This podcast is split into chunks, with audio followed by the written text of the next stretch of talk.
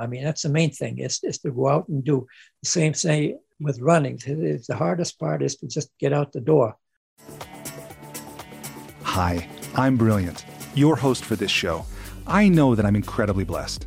As the son of self made billionaires, I've seen the high price some people pay for success, and I've learned that money really can't buy happiness. But I've also had the good fortune to learn directly from many of the world's leading teachers. If you're ready to be, do, have, and give more, this podcast is for you. Nature is God.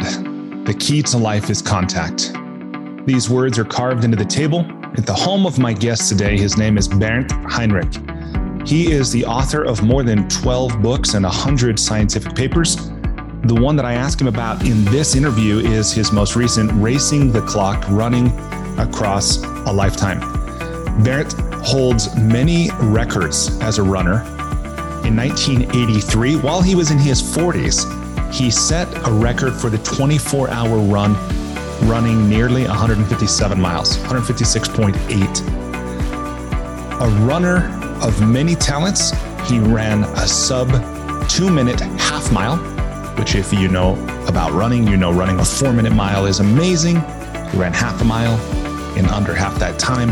He also, at one point, and still today holds records, but at one point he set the American national records for any age in ultramarathon distances of 100 kilometers, 200 kilometers, 100 miles, and as I've said, that distance in 24 hours, which is remarkable and much of this later in his life.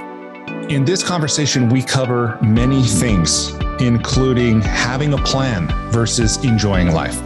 We talk about love and its role in our lives and balancing it with accomplishment. We talk about finding our own path, figuring out who we are. We talk, of course, about running. We talk about aging. And then we talk, as we often do, also about writing. For many years, Bernd's work focused on comparative physiological ecology of insects, where he studied bumblebee behavior, he studied moths, he studied caterpillars very closely, and their ecology and their pollination. He later shifted to studying ravens and other birds. In fact, in this interview, uh, you might be able to hear a woodpecker. I think it stopped for the most part as we got into the interview, but we could hear the woodpecker that lives right outside his cabin. In this interview, as I asked Bernd about running, as I asked him about writing, as I asked him about how we can live responsibly in a way that makes a difference for the future of our species and this planet, a theme that kept coming back was this one of just beginning. I love the way that Bernd says this. In running, as they say, the hardest and most important step is always the first one out the door. Everyone can do it and it counts. For many years, Bernd has lived in a cabin in the woods in Maine, one that he built himself by hand. He lives without running water, phone service, or refrigerator, and he heats solely with wood and relies on a solar panel to power his laptop and his Wi Fi router. He's just about to turn 82 years old, and he's still running about four miles a day. I find Bernd to be an inspiration and if you don't know him already, I think you will too. So, with that, I hope you enjoy this conversation with my friend, Bernd Heinrich. Bernd, welcome to the School for Good Living. Thank you. Nice for being with you.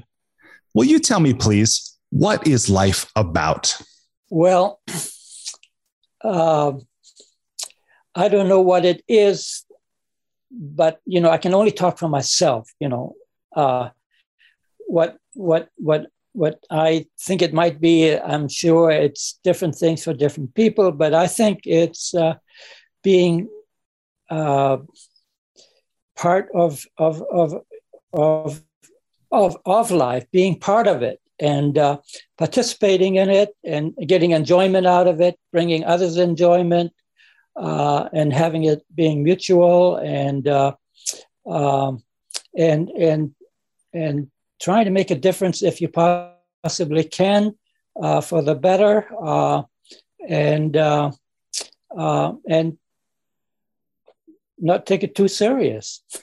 Yeah. But you know, I, I, am you know, for me, I'm a biologist, and I'm really interested in life itself to to know as much as I possibly can about it, um, because I think in order to make any difference, uh, you have to know, you know, what's going on. You have to know the truth. You have to know what what's going on, uh, and before you can make the the right decisions. Uh, so you don't act the opposite and and do harm. Uh, yeah. And I think uh, uh, so. Knowledge, I think, is is fairly important. Yeah. Well, and as I know so much of the knowledge you've gained is been firsthand, taught directly from nature, living in the woods, growing up first for the early years of your life, as I understand, in uh, East, is it East Prussia? Uh, and I uh, West. West, West, West Prussia.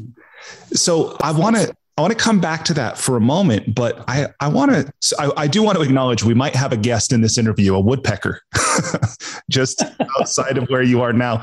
Will you tell uh, me and, and people listening, where are you right now? Well, I'm uh, on a small mountain or hill in, uh, in, in Western Maine, in the mountains of Western Maine. I'm in a beautiful part of the state. It's all forested.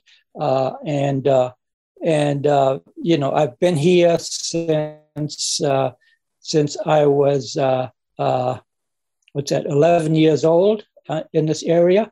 Wow. and so I'm I'm I'm really you know I've been all over the place. you know Africa, whatnot, and in Alaska and all over the states. And uh, but you know, I always come back here. Uh, so I'm in this cabin which I built uh, uh, Mila was still in California. I, I, was already thinking I'd come back here someday, and and so now I am uh, where I like to be. Wow, that's beautiful. Bernd, I think you are truly living the dream. So many people who have a, a fantasy, so to speak, of escaping urban areas or suburban areas and having more direct contact with nature and I understand that you're sitting, you might now be sitting at a table where there's uh, many people have carved initials and even little sayings into, and that there's one in particular nature is God, the key to life is contact. Do I have that right? And, and if so, what, yeah, you, what does that mean to you? That, that's correct. Yeah. One, one of my first students uh, carved it in there and and I, I can't even decipher the name now. I hope he's listening to this podcast, so I hope he hears it uh, because you know it's it's in in the one corner of that table, and there you know the hundreds of signatures in there carved into the wood, and and and and little pictures and saints, and and this is this is one of my favorite ones, and and I quoted it I think in uh, in um, Why We Run or. Uh, maybe racing the clock. I forgot which one.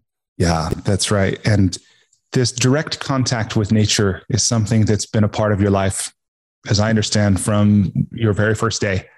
Will you tell me a little bit about where you grew up and what the conditions were, and, and maybe why you came to the United States and what life has been like since? Wow, that's that's a long story. and you can tell that with the focus on your contact with right. nature, staying close to insect of, of, birds and yeah. caterpillars and so forth. Right.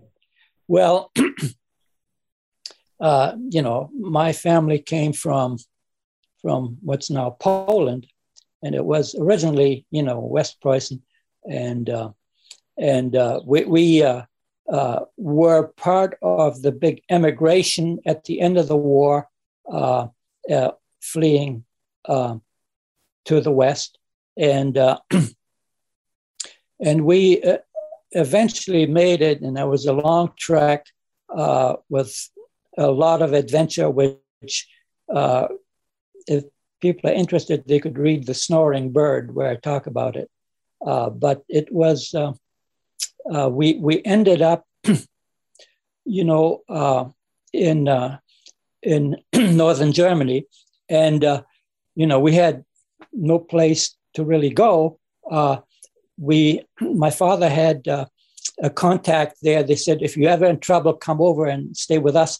But there were so many refugees there; it was all filled up that there wasn't any room, and there was a forest nearby, and so my father is a uh, wasp specialist, ichneumon wasps, and and he and my mother, well, the first thing they did went out there looking for wasps, and uh, and they found this little hut, uh, you know, a forester's cabin or something in the woods, and they talked with the forester and says, yeah, it's empty, you can stay there. Uh-huh. Um, so we ended up staying there in the forest for six years, uh, and uh, basically living off the land. Nobody had any official job or anything like that.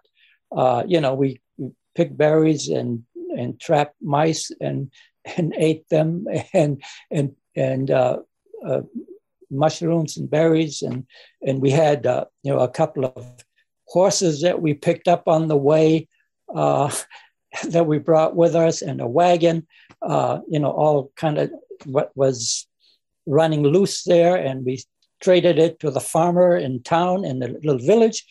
And uh, so my father uh, was still totally uh, uh, in love with this wasps, and and he went, and I was helping him collect the wasps, so I got to know insects pretty well, uh, and um, and and he had colleagues in the states, uh, not only from his wasps, but also from his expeditions to uh, Sulawesi and Burma, uh, for for the American Museum and for the Berlin Museum, and uh, and um, so you know he had contacts as well. Come to the states, uh, and he wanted to publish his wasps, and and he said, well, you could publish it here, and so that's why we came.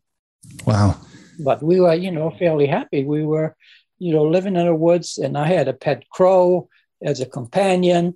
Uh, and you know, I'd have sometime a jay and a pigeon, and uh, you know I was always out with him, you know, setting traps uh, in the woods uh, and, and, catching insects and looking for berries. So uh, you know, I basically my first memories are are just you know with living in the woods. Wow. So I understand that there was a time not long after your family came to the United States that your parents continued to do work abroad and left you in school here with your sister basically in a school where all the other students didn't have parents. It was school for orphans, although you weren't orphans, and that you just you conducted a correspondence with your parents. Is that is that true? And if so, what was that like? Yeah, well, uh, uh, yeah, they were in. Uh, they had a couple of expeditions to uh, Africa, mostly to uh, Angola, uh, in West Africa, and they were they would be there like years at a time, and and so we were uh, and we at the school uh, when they did come home, maybe for Christmas uh, once a year or something, we were not even allowed to leave because other kids couldn't do it. So why should we wow. have that privilege?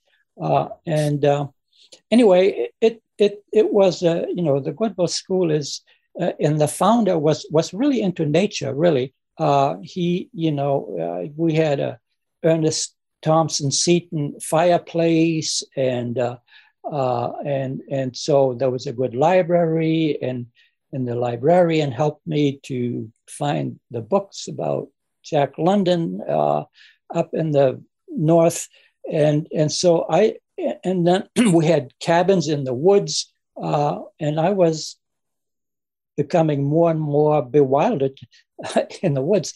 Uh, although we, we had to, you know, be in the cottage and wash dishes and wash the floors, stuff like that. And, and, and so I was kind of chafing on that after a while. And, and I, I ran away uh, with a couple of other kids, and we were going to go right exactly where I am right now.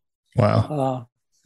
Uh, and, uh, and, and we almost made it, but uh, you know, we walked all the distance, like about 30 miles or so, uh, but got sent right back. And uh, so I got kicked out. Uh, uh but uh, uh, so that I had the best year ever after I got kicked out because my mother happened to be home then. they were going to go again, but she was home then. So I was back back here. And I had friends and neighbors who, who, who were associated with these woods, and they were really tickled to have somebody who was really interested in the woods. Uh, and so they kind of took me under their arm. So I had, you know, like other sort of pseudo parents uh, who were who were really, uh, you know, supportive uh, of me being out in the woods, going fishing and deer hunting and stuff. Uh, so uh, you know, I we continued. I, I basically continued that that same life that we had before, only only much more so now. Wow. Well, and I understand also just from having read um, your book, Racing the Clock, Running Across a Lifetime, which I'll just also um, interject here. I love this book. I I was touched by it. I learned so much about different uh, aspects of nature, about running, about life, about aging. So I hope that anyone listening, if if any of those are interests at all of yours, that you'll pick this book up and enjoy it as much as I did.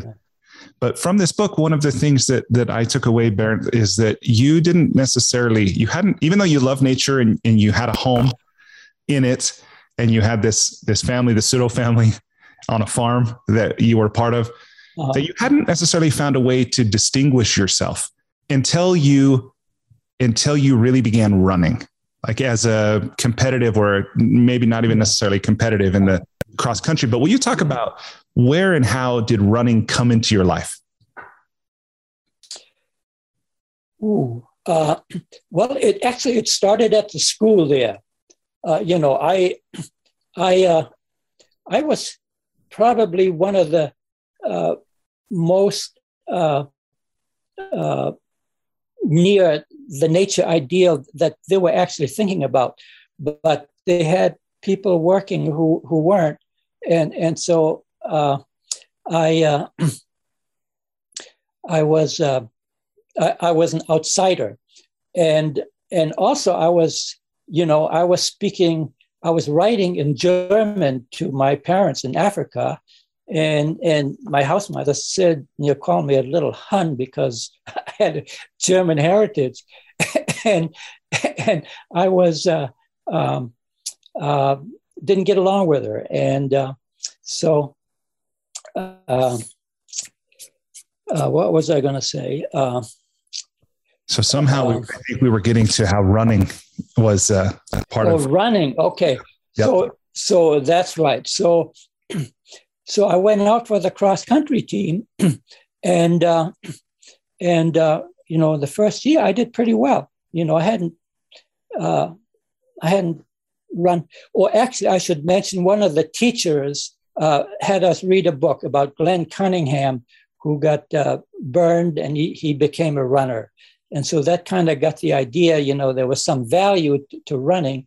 And so I well, I can, I can run. So I was running and I was became the mail boy and had to run back and forth between towns. So I was getting in shape.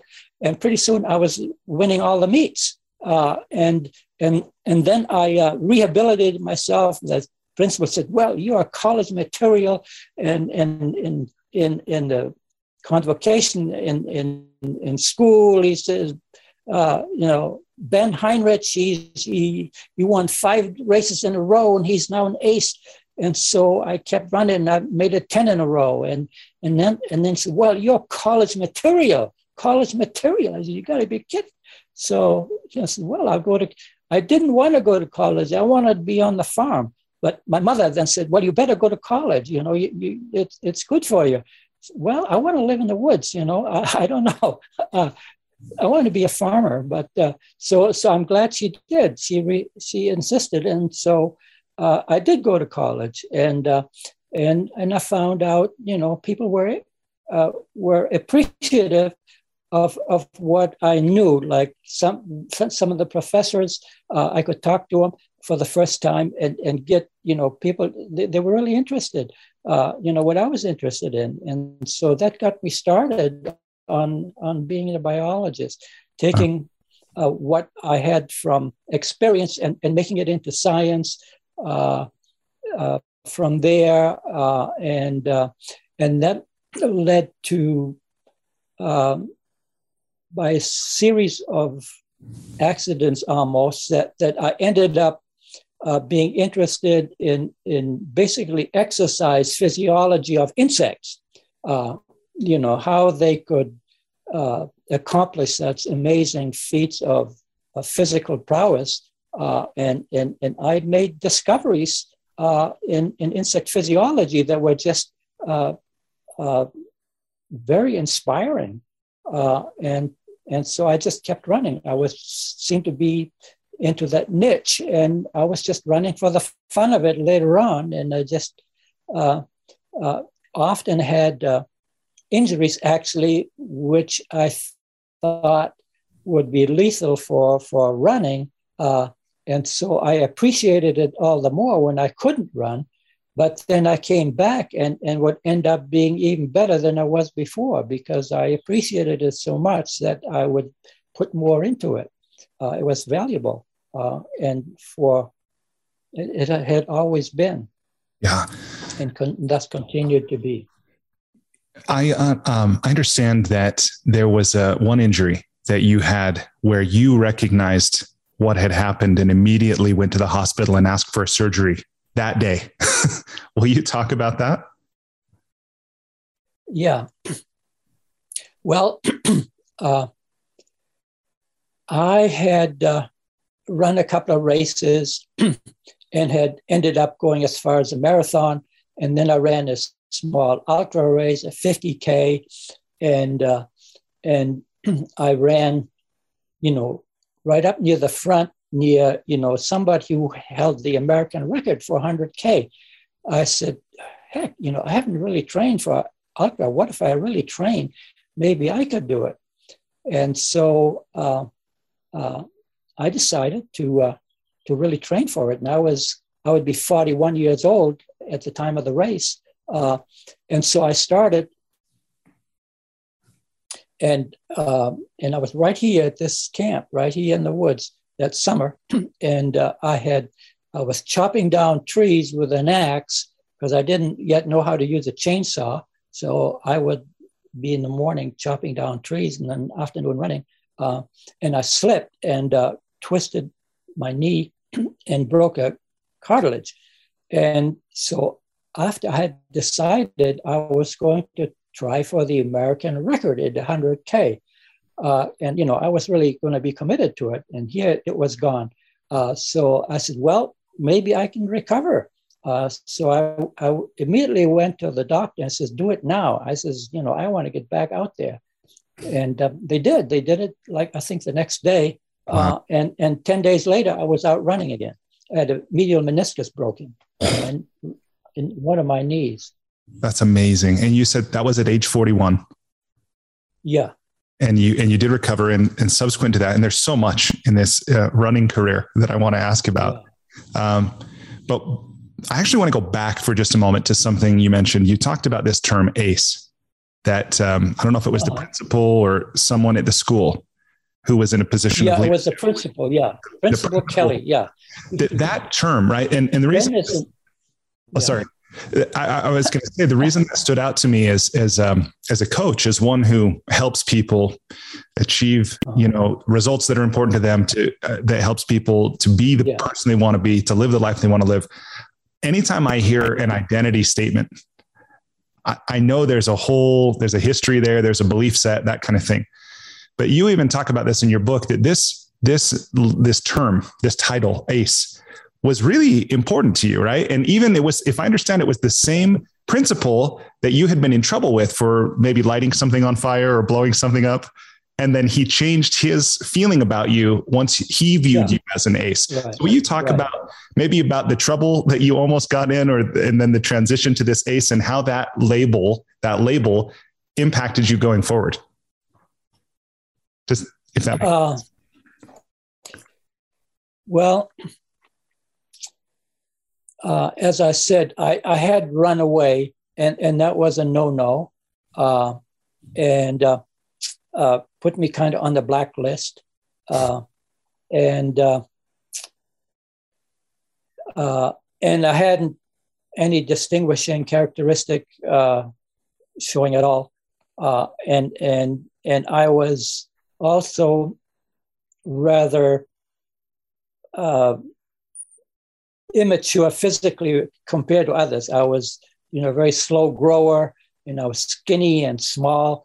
And here were these guys, you know, they were men, and and I was uh, I was just a little kid, you know, even though you know I was there 16, 17 or whatever, and uh, and so you know I could compete with them, uh, and uh, and so I could finally do something and and be recognized, and, and it made all the difference. Like I said, uh, like like Kelly uh, uh, mentioned in ACE, and and it, again it went back to Miss Dunham, a teacher who who uh, we talked about Glenn Cunningham, who got who had an injury. Uh, he uh, he uh, he threw he made a mistake too, uh, even a worse one. He he threw uh, gasoline onto a fire. He thought it was water, and he he burned him. And they told him he could never run again.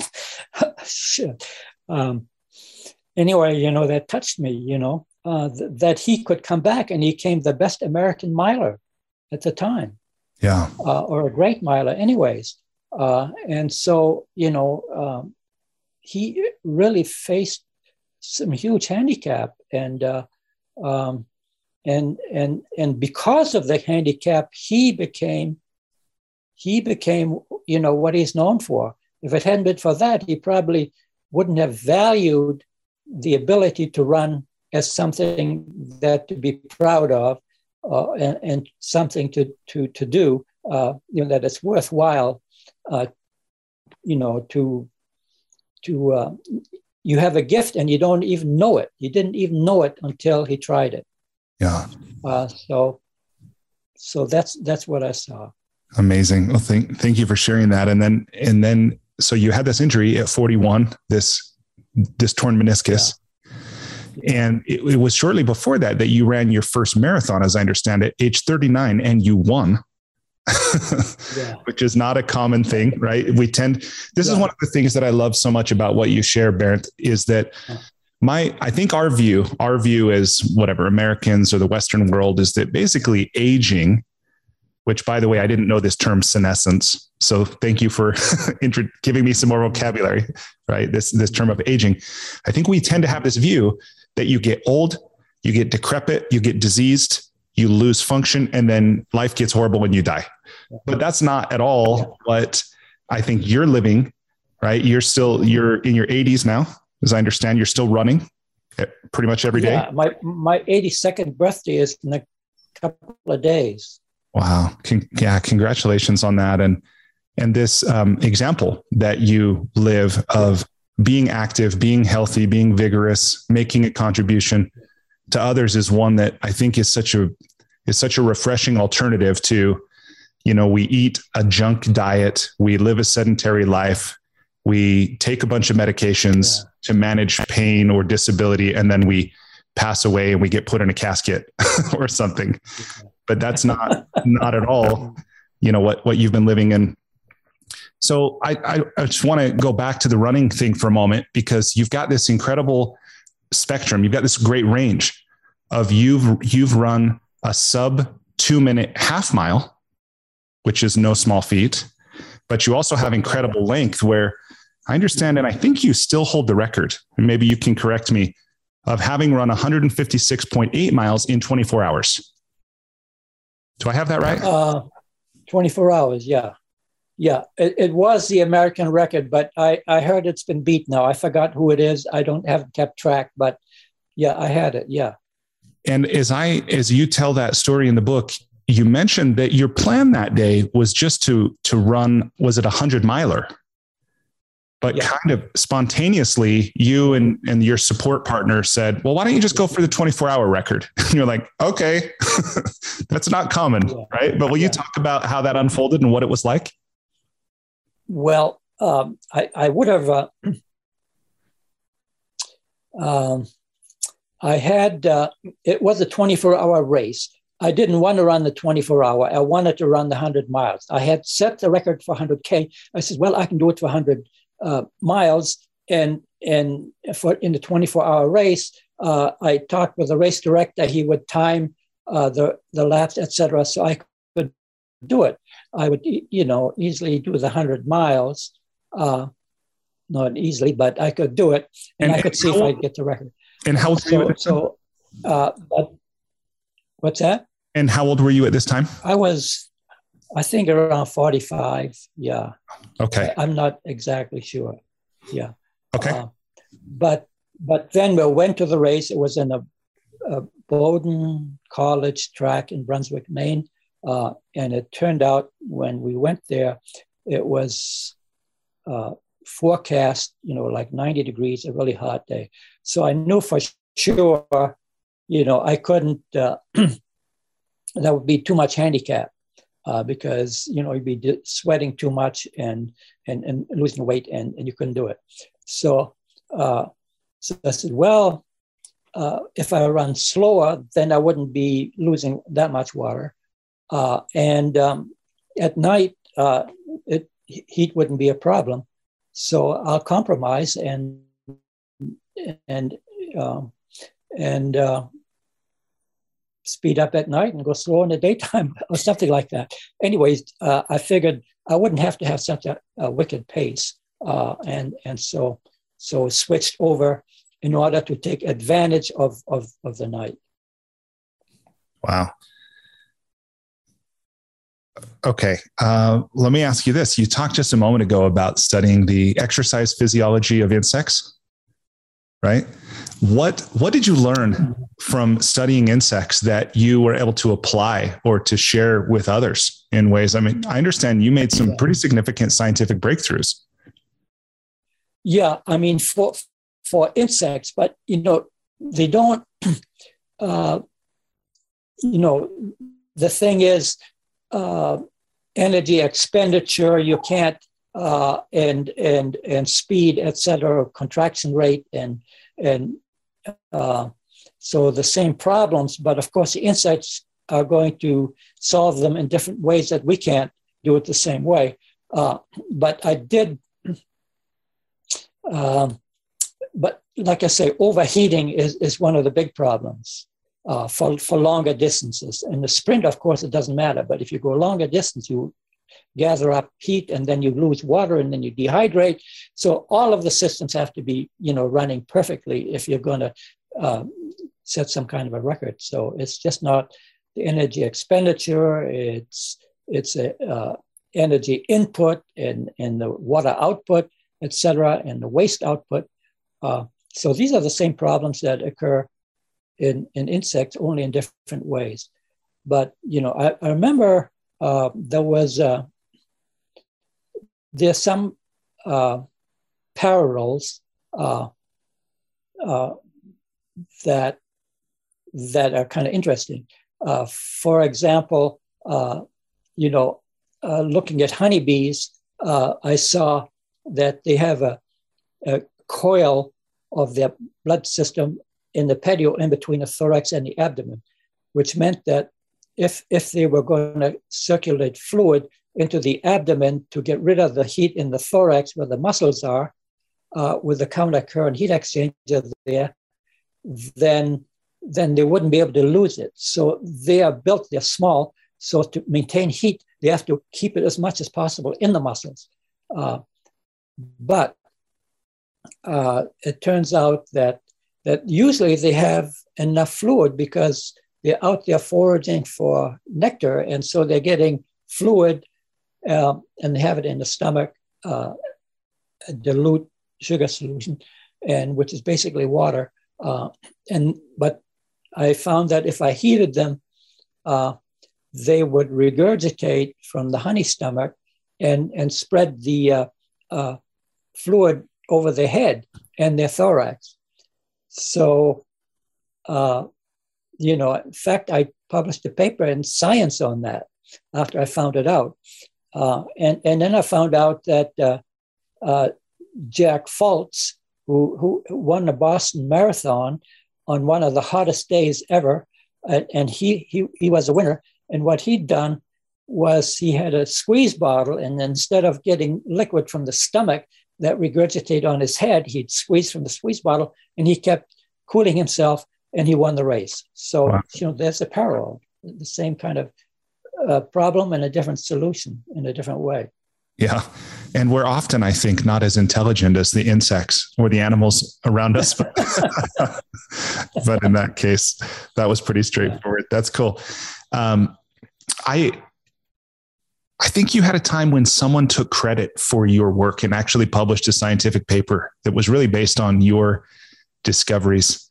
Will you, without you know naming any names or anything, will you just share what that experience was like? That you made a pretty profound um, uh-huh. discovery, yeah.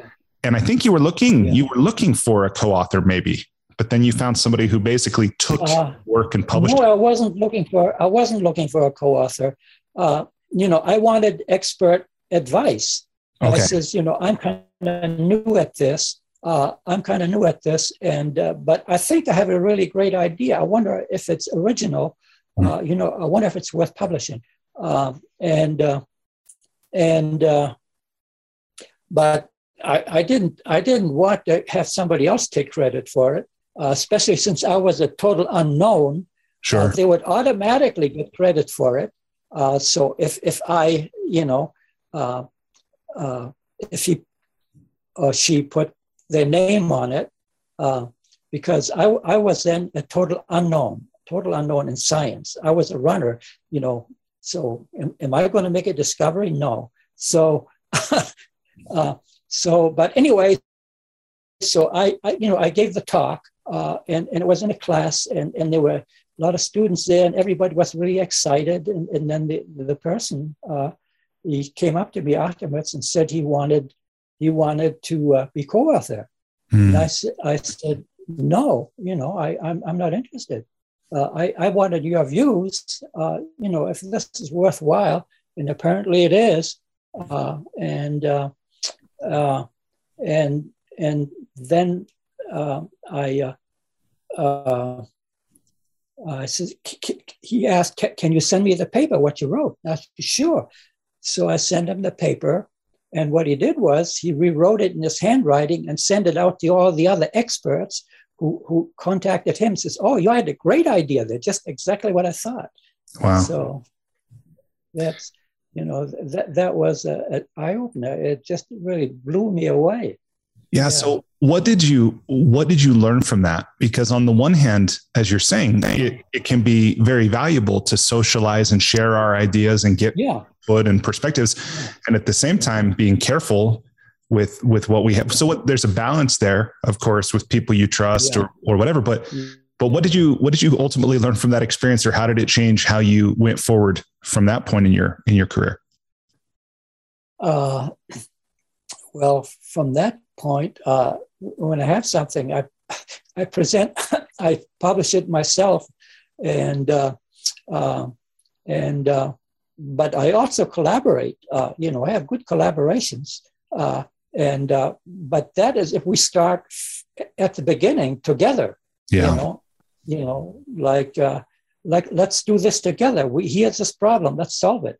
But if if one already has it solved, there's no point to uh, uh, to have it be published with somebody else just that they rewrite it because most of the uh, value is not in the writing, it, it's in the idea and uh, in, the, in the work that is done to get the data.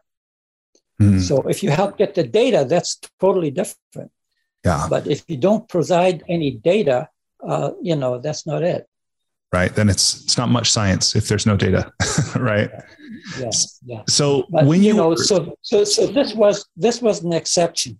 I mean, I have to say that uh, just about all the other colleagues I had, you know, we have the best relationships, and and and I get huge inspirations from my professors, uh, and and and I and and I just love them, and they helped me a lot.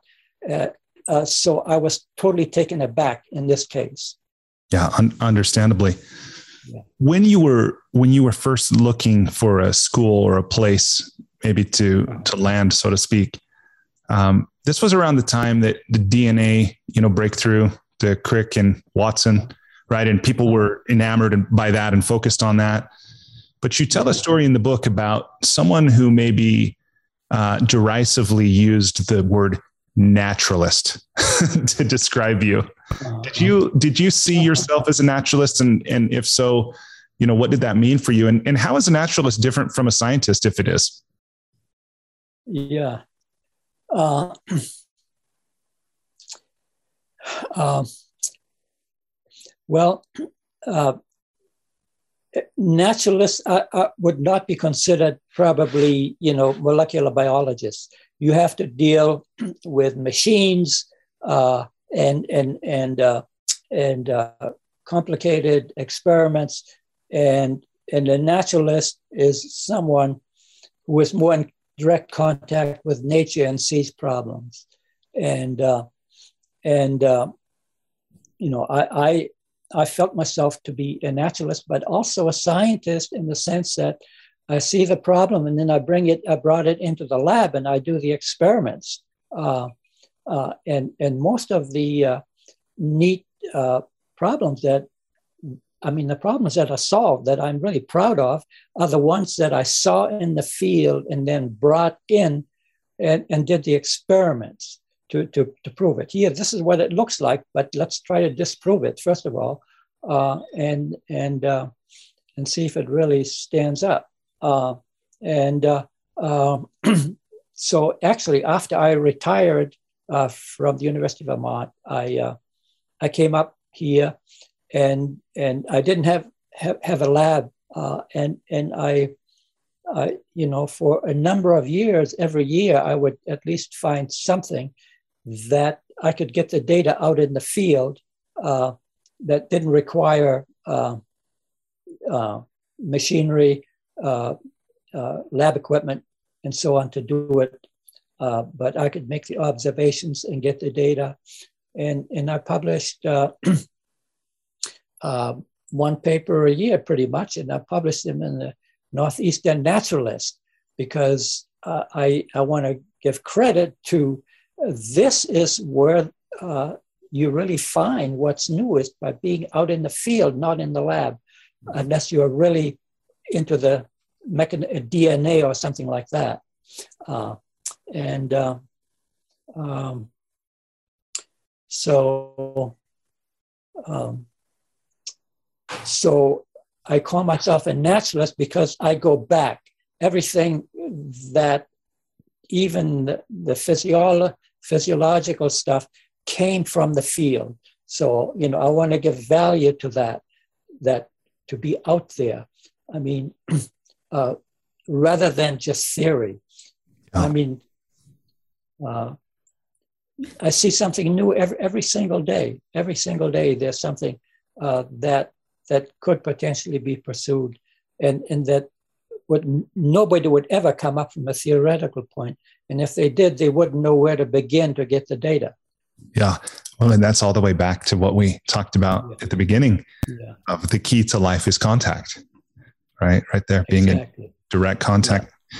something else that i i was really um was really touched by in, in your book is this um this experience you shared about basically having I don't know how you would call it, um, developed a sort of pain for one, maybe disability uh, at some point in your career when you were pursuing a course of study.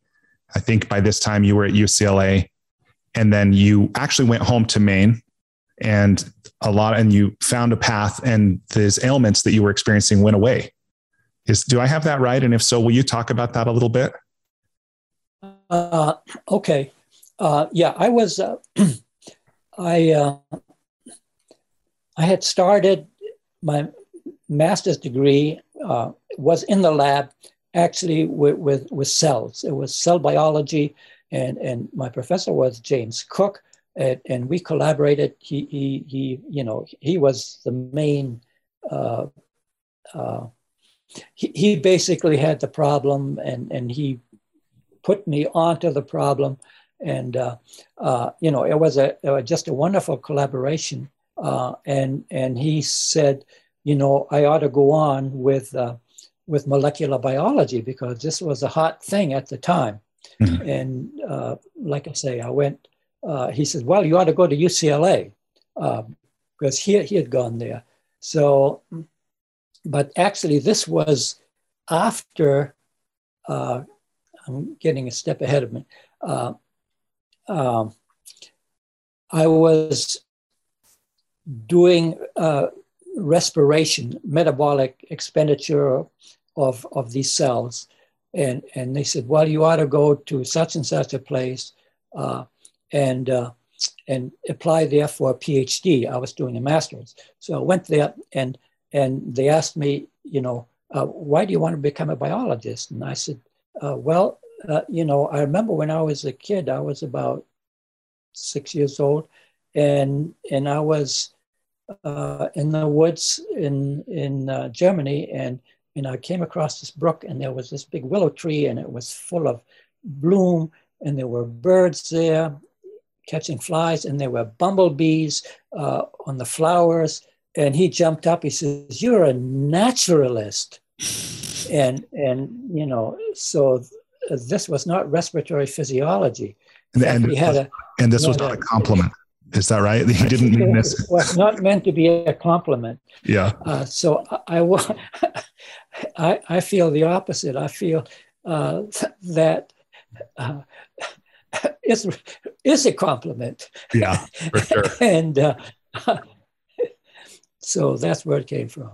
Okay. And then, and as you were following this course, basically suggested by someone else, about the molecular biology and you're trying to find uh-huh. your place in the problem and what your contribution can be that ultimately it led to some maybe not so healthy outcomes for you but then you made a shift and yeah yeah you- so I, I went to ucla and i was going to do you know extra mitochondrial uh, dna uh, i mean extra chromosomal dna uh, like DNA from chloroplasts or DNA from uh, mitochondria.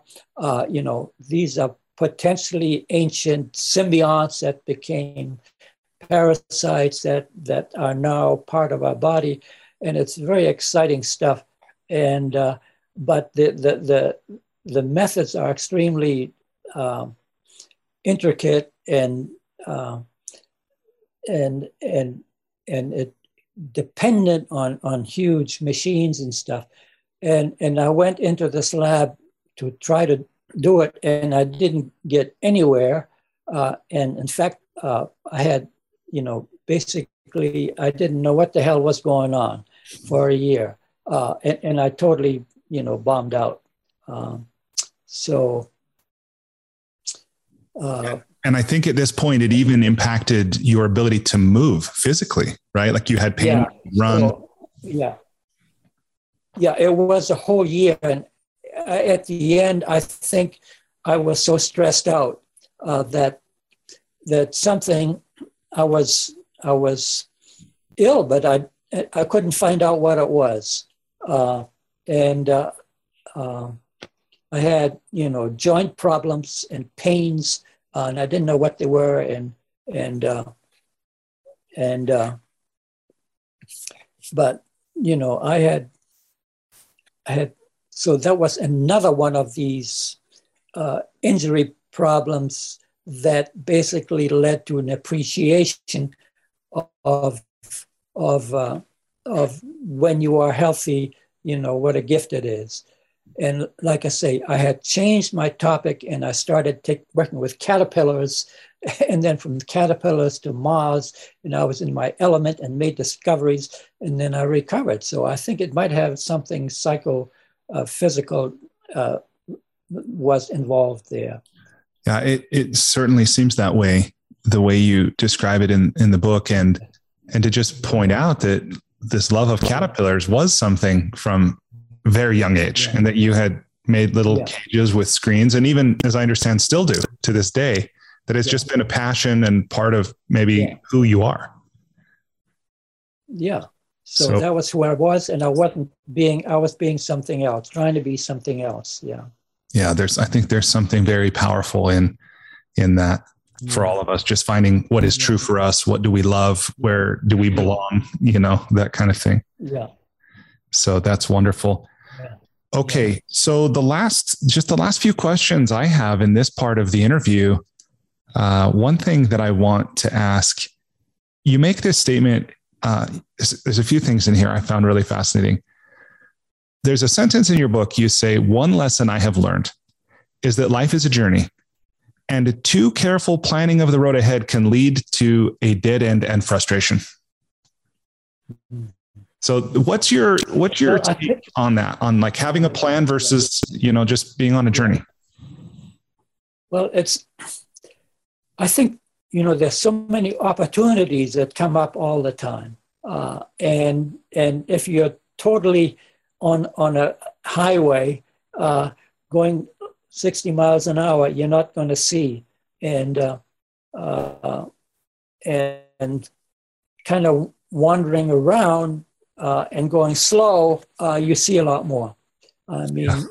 for example, this this morning, uh, I, I, was wondering why I hadn't seen the woodcock here. Uh, it, every spring, there's a woodcock here that displays, and I know they catch worms uh, that are coming out of the ground now. And we had robins here, and they all left. So what the heck was going on? Well, they both uh, feed on on angleworms, and and so I says, well, I wonder if they are angleworms. So this morning I spent about half an hour just raking leaves to see if there would be the angleworms under there that they should be. They should be pulling the leaves down into the ground, and and and I spent half an hour and I found four angleworms. So if it took me that long, I mean, there's obviously they can't find any. So right now I have a problem right here. What happened to the angleworms? Why didn't I find any angleworms? Uh, you know, it's totally unexpected. Now, if I was totally involved in some other project uh, uh, and, and I needed to get to the end and, and it might not be going that well anymore, I might still be stuck with it, but, but maybe this is more important. Uh, maybe I should look at this a little bit more. So, in other words, things are coming up all the time. Um, and, and sometimes it's nice to have a choice. Yeah, absolutely. And the, and the power of being present, being attentive. Yeah. Right. That's, yeah. that's huge. Another, another thing that I wanted to ask you about was, um, you share a story in the book about a time when I think you were part of an effort that was from the it was probably from the state department of forestry to spray for moths right and i think they were spraying ddt but yeah. and you can correct or or add anything here um, that I might have wrong. But what I found so powerful was this idea that they were spraying to solve a problem that ultimately wasn't really a problem. Yeah. Will you talk about that? Right. Yeah. Uh, well, those are the the gypsy moth. They will, you know, defoliate, uh, and uh, and so. Um, they have these population outbreaks. And uh, um, but they have natural controls normally. Uh, I mean, they're parasitic wasps, uh, and and they find the caterpillars lay an egg and they eat the inside, da da da and and uh, and then there are flies that do the same thing, and then there are birds that feed them, and then there are bacteria that get them, and there are viruses that get them. So once the population gets high, boom, then you know just like uh, like like COVID, if if lots of people have it and there are many together, it spreads like crazy. And so here, that's what that's what happens normally in nature all the time, and and then they get knocked down. Boom, they all get killed so uh, they, uh, uh, you know, unless they have some remedy, and, and these caterpillars usually don't. Uh, so uh, anyway, so they were going to uh, see if there were gypsy moths up there in northern Aroostook County. And I was, I got a job just driving the, the roads and putting out little traps where they had scent that attracts uh, attracts the males, uh, and then they get stuck on glue, and then you know how many, if they were there. And if they were there, they were going to spray the hell out of it. Uh, but, you know, tell you the truth, right here where I am right now, I've been here uh, since 40 years, and uh, uh, I see uh, egg masses of gypsy moths almost every year and a few caterpillars. They're here, they're here all the time, all the time. Uh, but in very small amounts. So they're being controlled by, uh, you know, if, if, if you spray just because they're there, you would be spraying everywhere all the time. Yeah. Uh, and then all the but, unfavorable consequences. Yeah, if there's an outbreak, if there's an outbreak, then the predators and the viruses and the bacteria, they will come in and they'll raise hell and, and get rid of them. Yeah. And and DDT we've since learned is really not a good thing to be introducing into the environment. But at the time we didn't know that or even believed it was mm-hmm. safe. But I was just yeah. again I was just really struck by this because I have this kind of theory as I go through life that very often we're trying in life we're trying to solve problems that either don't they're not really problems. It's just a perspective we have of something we don't like or something we think shouldn't be that way is A, and B, the solution is often worse than it's kind of the, the cure is worse than the disease kind of thing. It's kind of yeah, remarkable. Definitely. Yeah. Yeah. Yeah. So that's, that's where, you know, contact is, is required. Uh, you know, if, if they had known that here was a place, you know, where somebody had seen these moths every year, uh, at least some of them for, for, for two decades, they'd probably think twice about because they were assuming uh, that once you get a few there, then they want to explode into a, into a population explosion and, and have defoliation. Uh, but you know, if you know what happens in other places, then you can have better idea of what the mechanisms are. Uh, and nature has some pretty good solutions. Yeah, no uh, doubt. Let's keep our hands off. Yeah. Yeah, something else I'd love to to hear you talk about. That uh, this was one that for me was a bit of a like a mind expander. that you say there is no absolute state of being alive. There are degrees of it, from that of the dividing yeast cells in our bread dough to the hummingbird. And I had never thought of that. You talk about frogs that freeze to the point of basically being dead, but then they come back and so forth.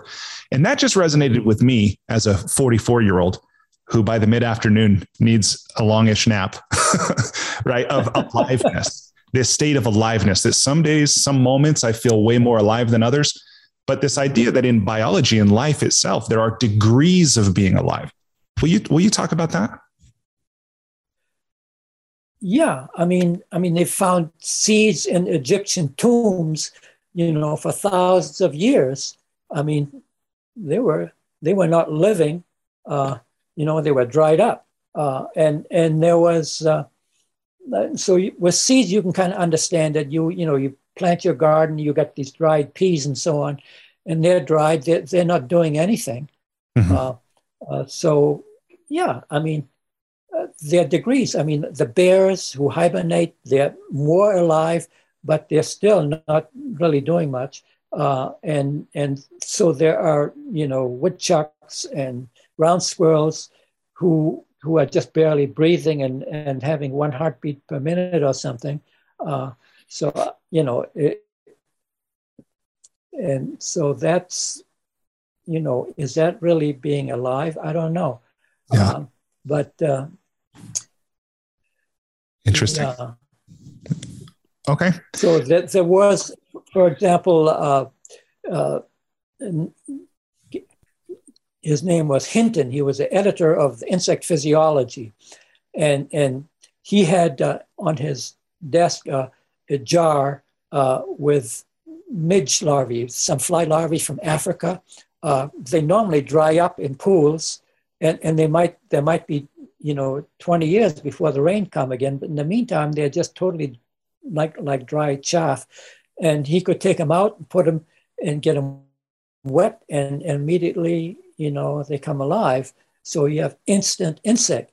Uh, so, so the same with the frogs that I'm hearing right now, as a matter of fact, uh, down there in the pond. Uh, you know, they're frozen, uh, uh, and and they were under the snow, and, and they certainly had no senses uh, at all, and and you would. it's hard to say whether you call them alive or dead. Yeah. Well, and I realize here I'm maybe kind of attempting to bridge the the scientific realm with the philosophical realm. but that insight about degrees of aliveness, because I tended to think it's binary. Like as a human being, you're either alive or you're dead. But clearly, we all have energy, you know, and we can see through glucose and metabolism and other things that are, we'd say, oh, I'm having low energy, I'm having high energy. And there is some correspondence, some correlation with the physical energy systems in our body. But it had never really occurred to me that in all of life, there are, it's maybe not as black and white as I had thought it was. And, and then that's where the philosophical side is what can we do to live with with greater levels of aliveness right? And i'm asking this i guess against the backdrop of a society that seems to to have a lot of addiction a lot of depression a lot of disease that is really not what i see as aliveness. So i don't know if you have a view on that but how can we as individuals even in maybe what could be considered a sick society how can we live with greater levels of aliveness? Yeah. Well i think uh, you know, I totally agree with you that that there are different levels of aliveness, and uh, you know, I think we want to live. Everyone wants to live at, at the highest or high higher levels, uh, and uh, um, and and and there are certain things that detract. Uh, you know, we could potentially, you know uh, maybe get get a shot that put, knocks us out totally, and we can hibernate or something. But I don't think I'd want that. Yeah, I don't care if it lived a thousand years that way. Uh, I would prefer, uh, you know, living ten minutes than a thousand years being knocked out. Yeah. Uh, so yeah, it's it's a good thing to think about. Yeah, no doubt. Okay, so the yeah. I just have three last questions in this section. Um, one, I want to ask you about roadkill. So I understand that you, and will you tell me about your relationship with roadkill? Uh, well, uh, I mean, you could eat it, but you know, and I have, but but not. I don't need to anymore. Uh, but I have. Uh, but uh, uh, I used it to feed my ravens. Uh, so actually, when I was training for the 100K or the 24 hour, I, you know, I had these long runs. I was always looking for roadkill because I had ravens and I needed to feed them. So, and then I started burying beetles, uh, uh, really interesting behavior. Um, bring the roadkill if it's small and, and you watch them bury it and watch them transport. And, and, and I, I made another discovery there how they can change themselves almost instantly in, in, in appearance uh, from uh, to look like a bumblebee, uh, an amazing. Uh, uh, so again, that was all a side uh, show from from Roadkill, and and I just you know, published a little paper on on on on maggots uh, and and how they you know dispose of of a carcass and how they sometimes coordinate their own behavior. Uh, uh, so all kinds of live things going on uh, with these dead things. You know, so the live ones you get one mouse and and you get uh, a thousand flies. So they're converting to to other life. Uh, and uh, so you see the cycling. So the you know the animal isn't really dead; it becomes something else. Yeah. Uh, and, um, absolutely, and and that leads to to another thing I want to ask, which is um, you you kind of close your book with this description of how you want your life to go, uh, and being being buried on the property there in Maine and so forth. Will you? I don't mean to be morose or take the conversation somewhere you don't want to go, but I really appreciate your view of life persisting. And I just want to ask you, what do you yeah. see? Like, how do you how do you see the next stages of your life going? What do you want as it as it transitions? Uh,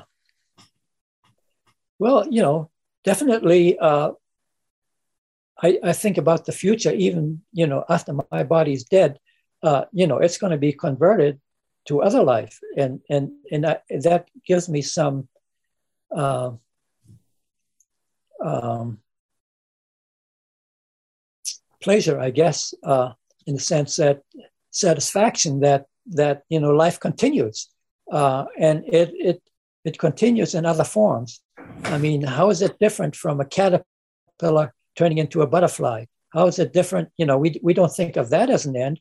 Uh, so why not, you know, us, you know, turning into uh, into uh, uh, into plants that get turned into deer? So that's a, a conversion as well.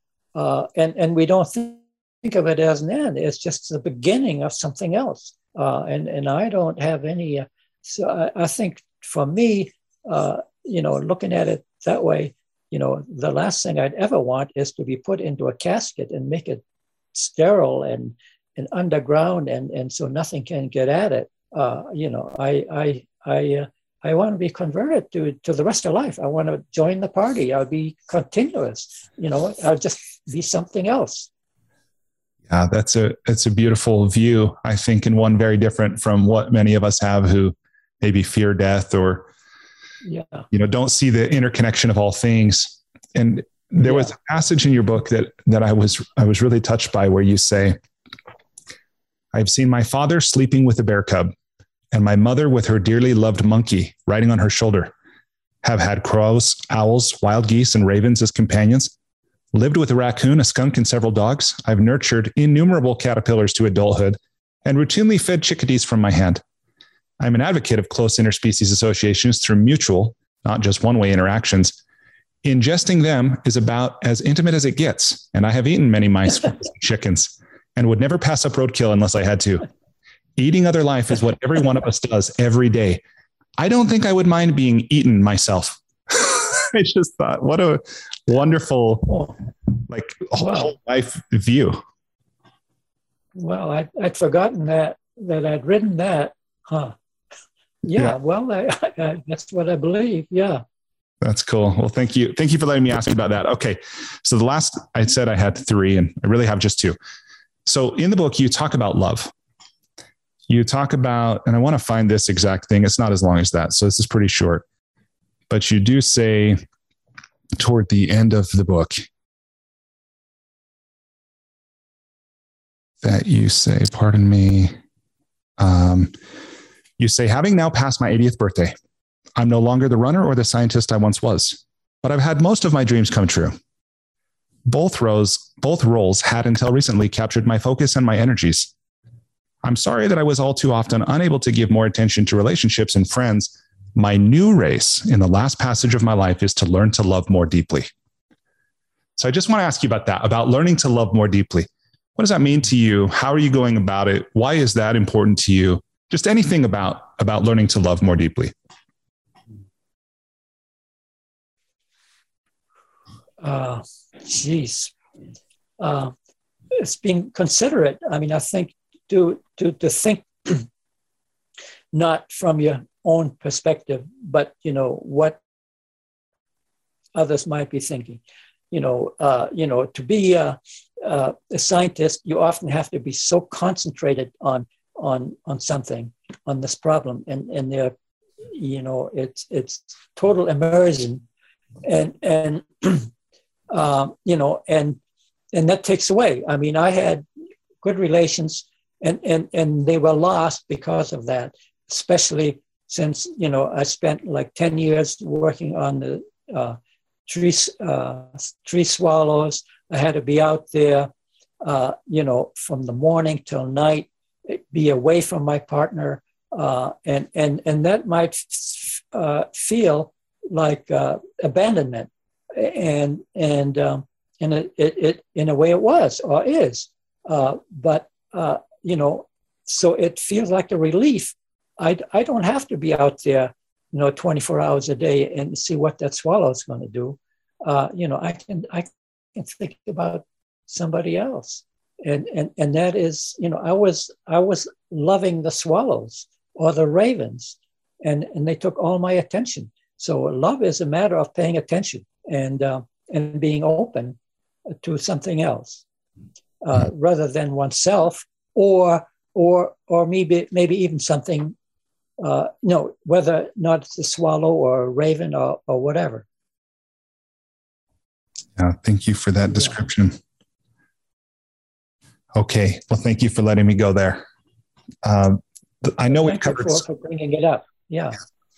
I know we've covered um, a lot in a in a very short amount of time, um, but I do just want to ask you if there's anything that we haven't touched on, or anything that you want to talk about before we transition to the other parts of the interview. I'd love um, now's now's the time we can do that. No, I, I can't think of anything. Okay, good. All right. Well, we'll we'll go ahead and transition then to the enlightening lightning round. Um, how are you doing, by the way? Good. Good. Okay. All right. So this next one is again, it's a series of questions. I think I think there's nine questions here. That my aim, for the most part, is to ask the question and be quiet. You're welcome to answer as long as you want. I might pull on a response here or there, but my my goal is to keep us moving. Okay. All right. So, okay. question number one here I'm borrowing a line from Forrest Gump, right? Which is um, I'm asking you to please complete the following sentence with something other than a box of chocolates. Life is like a journey. Okay. Question number two What's something you've changed your mind about in the last few years? What is the most important. Okay. Question number three. If you were required every day for the rest of your life to wear a t shirt with a slogan on it, or a phrase, or a saying, or a quote, or a quip, what would the shirt say? Love nature.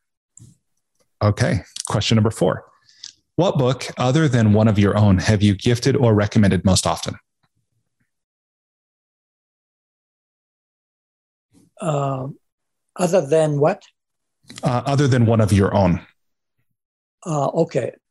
Um, um, of Men and Marshes. Uh, I forgot the author at this point. I think it's Errington. Errington, his love for, for, for growing up with marshes and, and nature, of, of Men and Marshes. Uh, I think that's what it's called. I, I, I it's sort of faintly in my mind because it was something that influenced me a lot when I was a kid. Uh, so I don't remember too much about it, but except that it was important. Yeah, Of Men and Marshes by Paul Errington, published in 1957. Does that sound right? Oh my God. Oh my God, you got it. Well, yeah, I just found it on that's that's just the internet right there, the collective brain right there. Jeez. Yep. Wow. Okay. Well, thank you for that. Okay. Question number five. So, in your life, you've traveled a lot, although you've been in Maine a lot too. Um, what's one travel hack, meaning something you take with you when you travel or something you do to make your travel less painful or more enjoyable? The camera. Okay. Any particular kind and any specific way you use that camera? Nope. Okay. I just have a little little tiny camera. Uh, uh, got a digital, uh, and I I had one. My first camera was a little box camera, square one, uh, Kodak, and so I've had a camera ever ever since I was ever since I saw things that I wanted to see again. Well, and you're sure to take it with you when you're going from here to there. Yeah. Yeah. Right. Okay.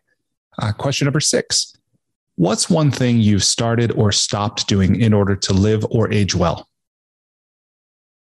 Uh, I can't, I, I, I, I, guess I'm aging well, uh, but I, uh, I, I can't remember anything that I changed, except I'm not running as much. You still doing about four miles a day? Yeah, something like that. you know, that's way more than most people run, right? Like, anyway, I, I, just love that. I, am so inspired. Okay. Uh, question number seven What's one thing you wish every American knew? Um, that life is everlasting. Life is everlasting. Yeah, me too. Beautiful. Okay. Question number eight What's the most important or useful thing you've learned about making relationships work? talking. Any particular time or manner or topic when it Uh, comes to, to talking? being open to uh, to weird ideas or un, you know unexpected uh, and being tolerant. Hmm. Okay. Question number nine. So this one relates to money, and it's aside from the power of compound interest. What's the what's the most important or useful thing you've ever learned about money? Geez, I don't think I've learned anything about money.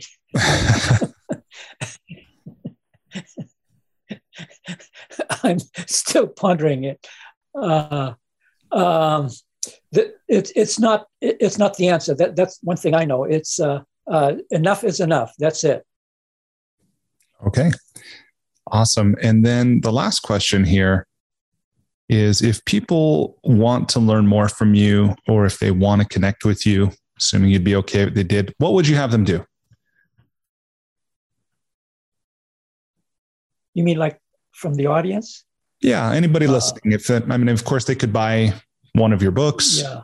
They could look on Wikipedia. They can search YouTube for some videos. I don't think you really have a website necessarily or social media presence. Yeah. Well, I, I, I, you know, I don't know how to answer that question because I don't, I, I don't really want to influence anyone. You know what, what they, what they should do. I mean, it's whatever they, they, they feel like doing, and uh, that feels appropriate to them. So, uh, I, I, don't want to make any recommendations. Okay, fair enough. That's fine. All right. So, as an expression of gratitude to you, Bernd, one thing I've done is I've gone online to a micro lending site.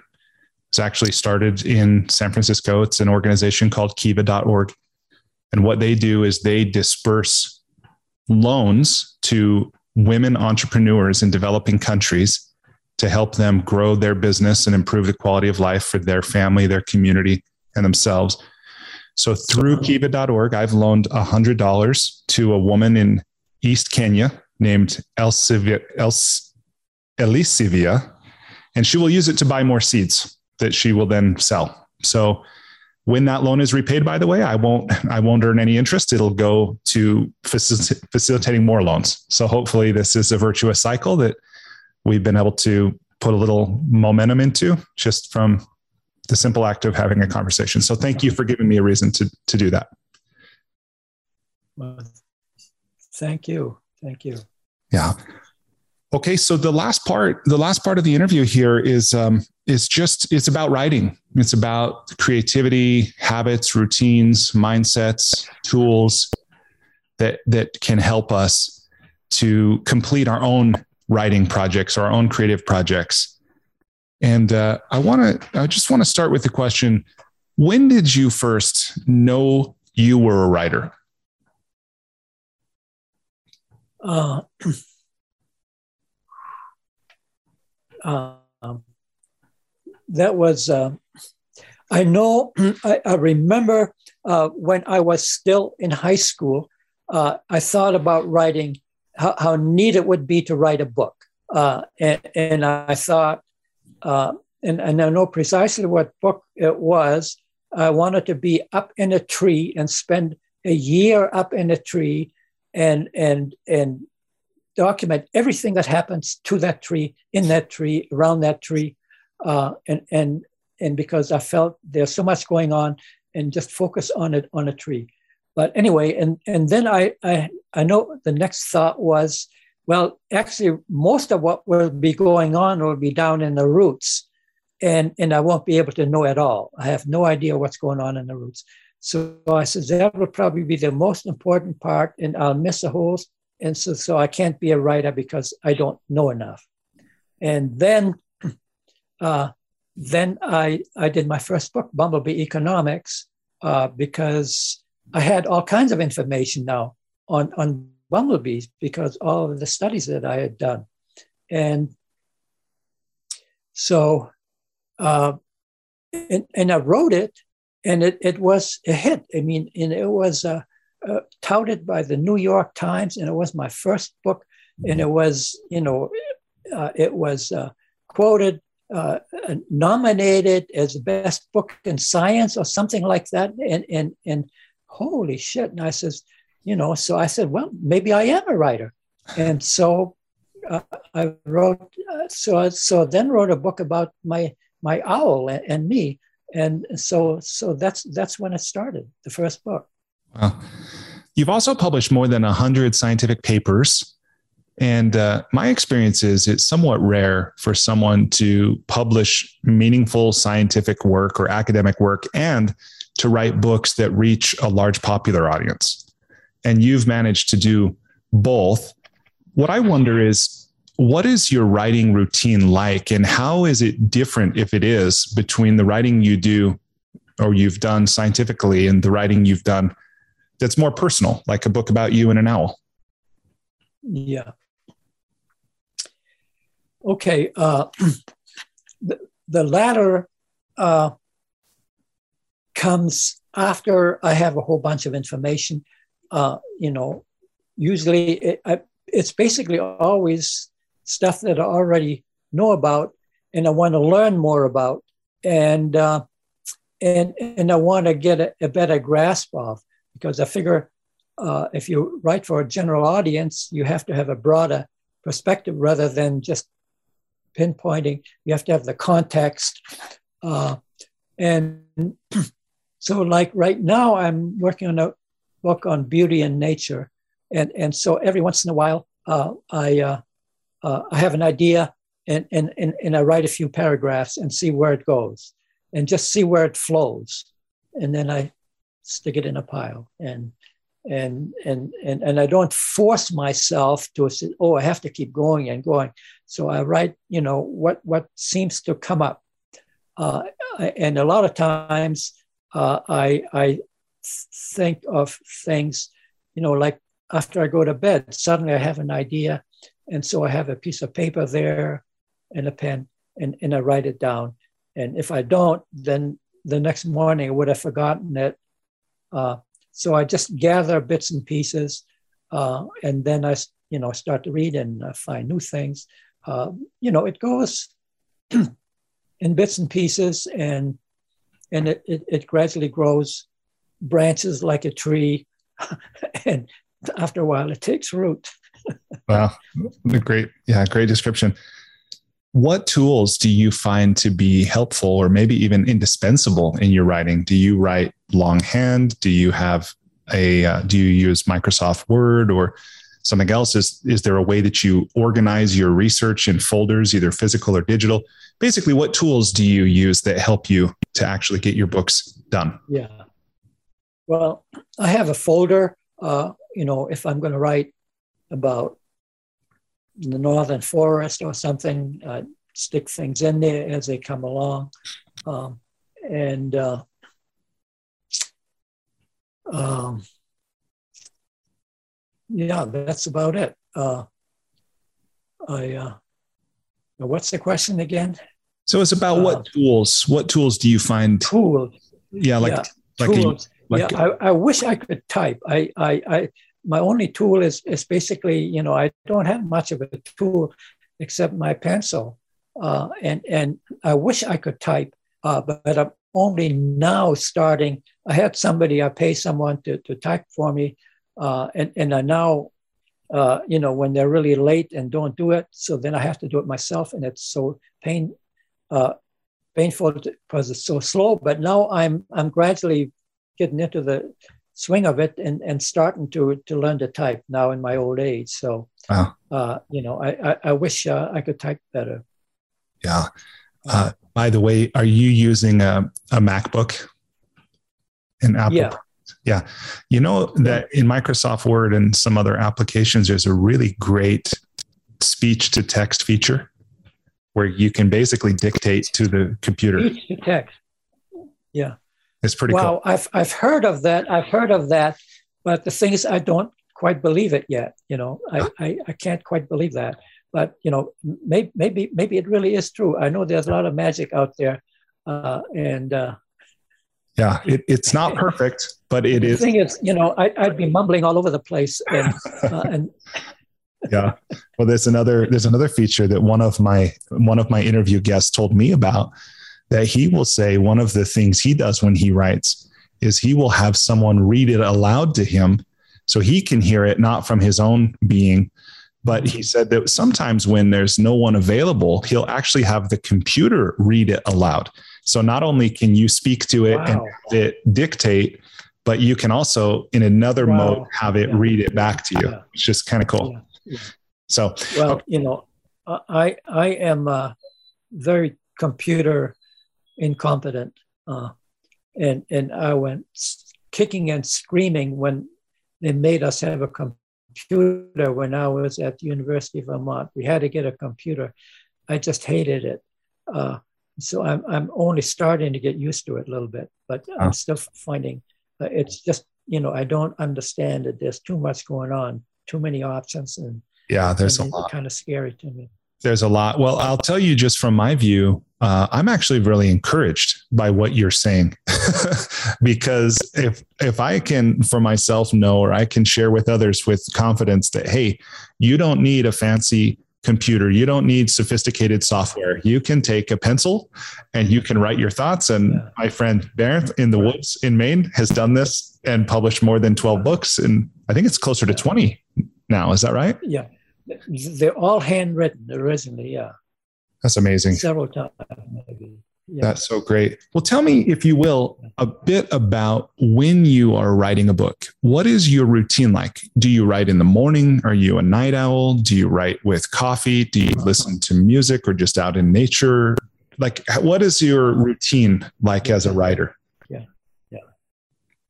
With coffee, first thing in the morning. Okay. So do you do you just wake up naturally? Do you have an alarm clock? Right with the sun. How does that all no, fold? I, when, when I wake up, I don't. Yeah. Okay. Yeah. Cool. Um, when you're writing, how connected do you feel to your reader? How aware are you of your audience in the act of actually writing? Yeah. I think I am a lot. Yeah. I mean, I, I, I figure, um, yeah, I, I'm I'm I'm thinking, you know, you know, is, is this going to be too complicated, or is it going to be too simple, or uh, um, you know, I don't have any particular reader in mind, but I definitely have a, you know, th- this is going to be read, and and and this is going to be interpreted, and and so um, I have to aim it to. Uh, I, I, think of people that I know, you know, if, if they were reading it. So I have, you know, uh, um, some, so I'm actually speaking to someone, you know, real. Yeah. Yeah, I know that can be helpful. What do you find is the most challenging part of the writing uh, of writing and how do you face it? How do you overcome it when it when it happens? Most challenging. Uh, I I think I think it, it's mostly um, finding connections uh, because you have an overview and it it, you know, have all these papers, uh, think some good ideas. You know, how is it connected? Is it connected? Uh, and and and uh, uh, you know, how is someone going to be interested in it? And what will they want to get out of it? Uh, what do I want to get out of it? What do I want to say? Uh, and and where did it come from? Uh, so I think about things like that. Mm what what is for you the most rewarding part? What's the most enjoyable part or rewarding part of writing? Uh, well, I mean, that was very rewarding to me. What you just said, uh, you know, about what I wrote, mm. uh, because I had I had forgotten it, and and and it sounds good to me now, um, yeah. and it you know, and and and that is uh, very satisfying uh, yeah. because uh, you know, I don't have those thoughts all the time. They don't, you know, they they come up and and and they gather, but it, it's it's rewarding that that it's saved, you know, uh, yeah. because it only went through there once, uh, and uh, I mean the background might be there, but it's not articulated, and until it's down, you know, it doesn't really exist. So, uh, you know, it's it's it's uh, yeah, it, it's a keeping, and, yeah, and uh, and and uh, having have, have, having it spread like a tree growing branches and so on. It's it, it's life. Yeah, it's pretty cool. All right. Well, with that, um, I think I'll just ask you what what advice or encouragement would you leave anyone listening with who's either in the situation of being in what's sometimes called the messy middle of their own book or their own project, or it's a dream they've harbored for a long time, but they haven't really started on. What advice or encouragement do you say to, to anyone listening to help them get their own books done? Yeah. Well, I mean, I think the advice is to to just start. I mean, you just got to start, uh, and and and not be afraid to uh, uh, uh, to to think that it has to be perfect. I mean, it's just like uh, uh, like building something. It just take one piece at a time and see what's attached and and and and, and not be afraid to do. I mean, that's the main thing is, is to go out and do.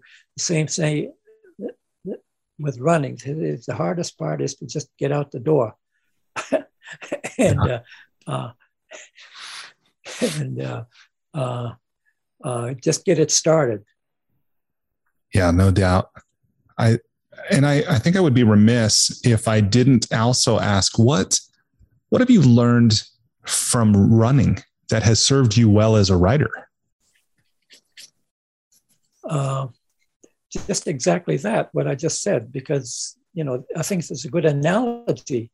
Is it's like running. You you have to get out the door, uh, and and uh, it's it's going to be a long ways, and and and keep at it, and uh, you know every little bit counts, um, and uh, you know some days are bad, you don't feel like it, and other days you suddenly flow, uh, and and and uh, um,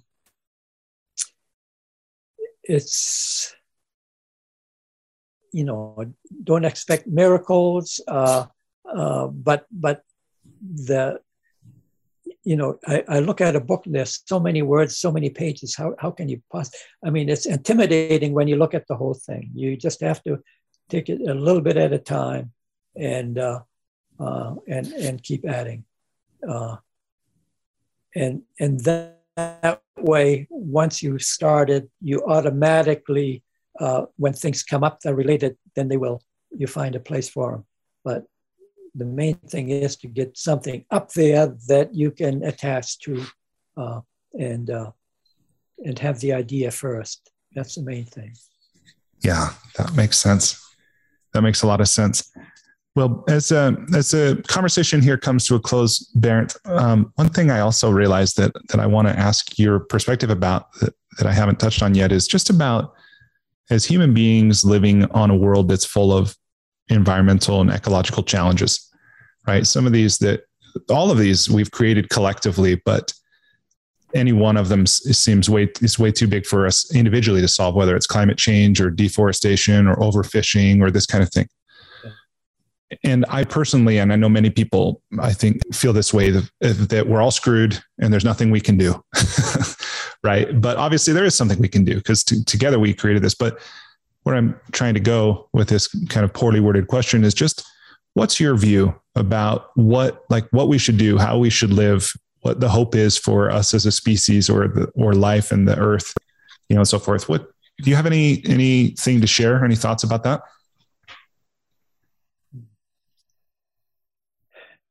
Um, well, I think I think contact with nature and knowing more about nature uh, is necessary in order to have an appreciation for it, uh, the feeling of of of connectedness to it and and, and love for it. Uh, and then I think one would, you know, automatically um, do things that uh, take that into consideration. And uh, I think the more, main problem is that, you know, people who would be throwing, you know, plastic all over the place or whatever, uh, you know, they they don't know enough what what they're actually doing, uh, and that it has an effect, uh, and and or uh, they you know they, they don't have contact with enough nature to to appreciate it. So you know i put a, a bird feeder out here uh, and and i'm enjoying I'm enjoying watching the birds. Uh, it's not going to make any big difference but it makes a little difference and you know if if if uh, a million people uh, do it then it's going to make a big difference uh, yeah. so uh, it, it, starts uh, small. The same with running. The first step out the door, uh, you got to do that first step, and then usually uh, other ones come after that, and they kind of kind of come there by, by themselves. But the main thing is to start on something and and be, you know, conscious. Yeah, well said. Thank you for that. Okay. Well, Bernd, um, I know we've we spent a lot of time. I'm grateful to you for making time in your day to to talk with me and, and everyone listening. Uh, as I mentioned, I really love this book, Racing the Clock, running across a oh, lifetime. Oh, a lot away from it. I shared it with my I shared passages with my wife on our last date night.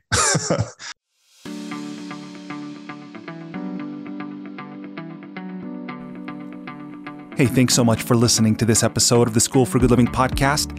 Before you take off, I just want to extend an invitation to you. Despite living in an age where we have more comforts and conveniences than ever before, life still isn't working for many people. Whether it's here in the developed world where we deal with depression, anxiety, loneliness, addiction, divorce, unfulfilling jobs or relationships that don't work, or in the developing world where so many people still don't have access to basic things like clean water or sanitation or healthcare or education or they live in conflict zones. There are a lot of people on this planet that life isn't working very well for. If you're one of those people, or even if your life is working, but you have the sense that it could work better, consider signing up for the School for Good Living's transformational coaching program. It's something I've designed to help you navigate the transitions that we all go through. Whether you've just graduated, or you've gone through a divorce, or you've gotten married, headed into retirement, starting a business, been married for a long time, whatever.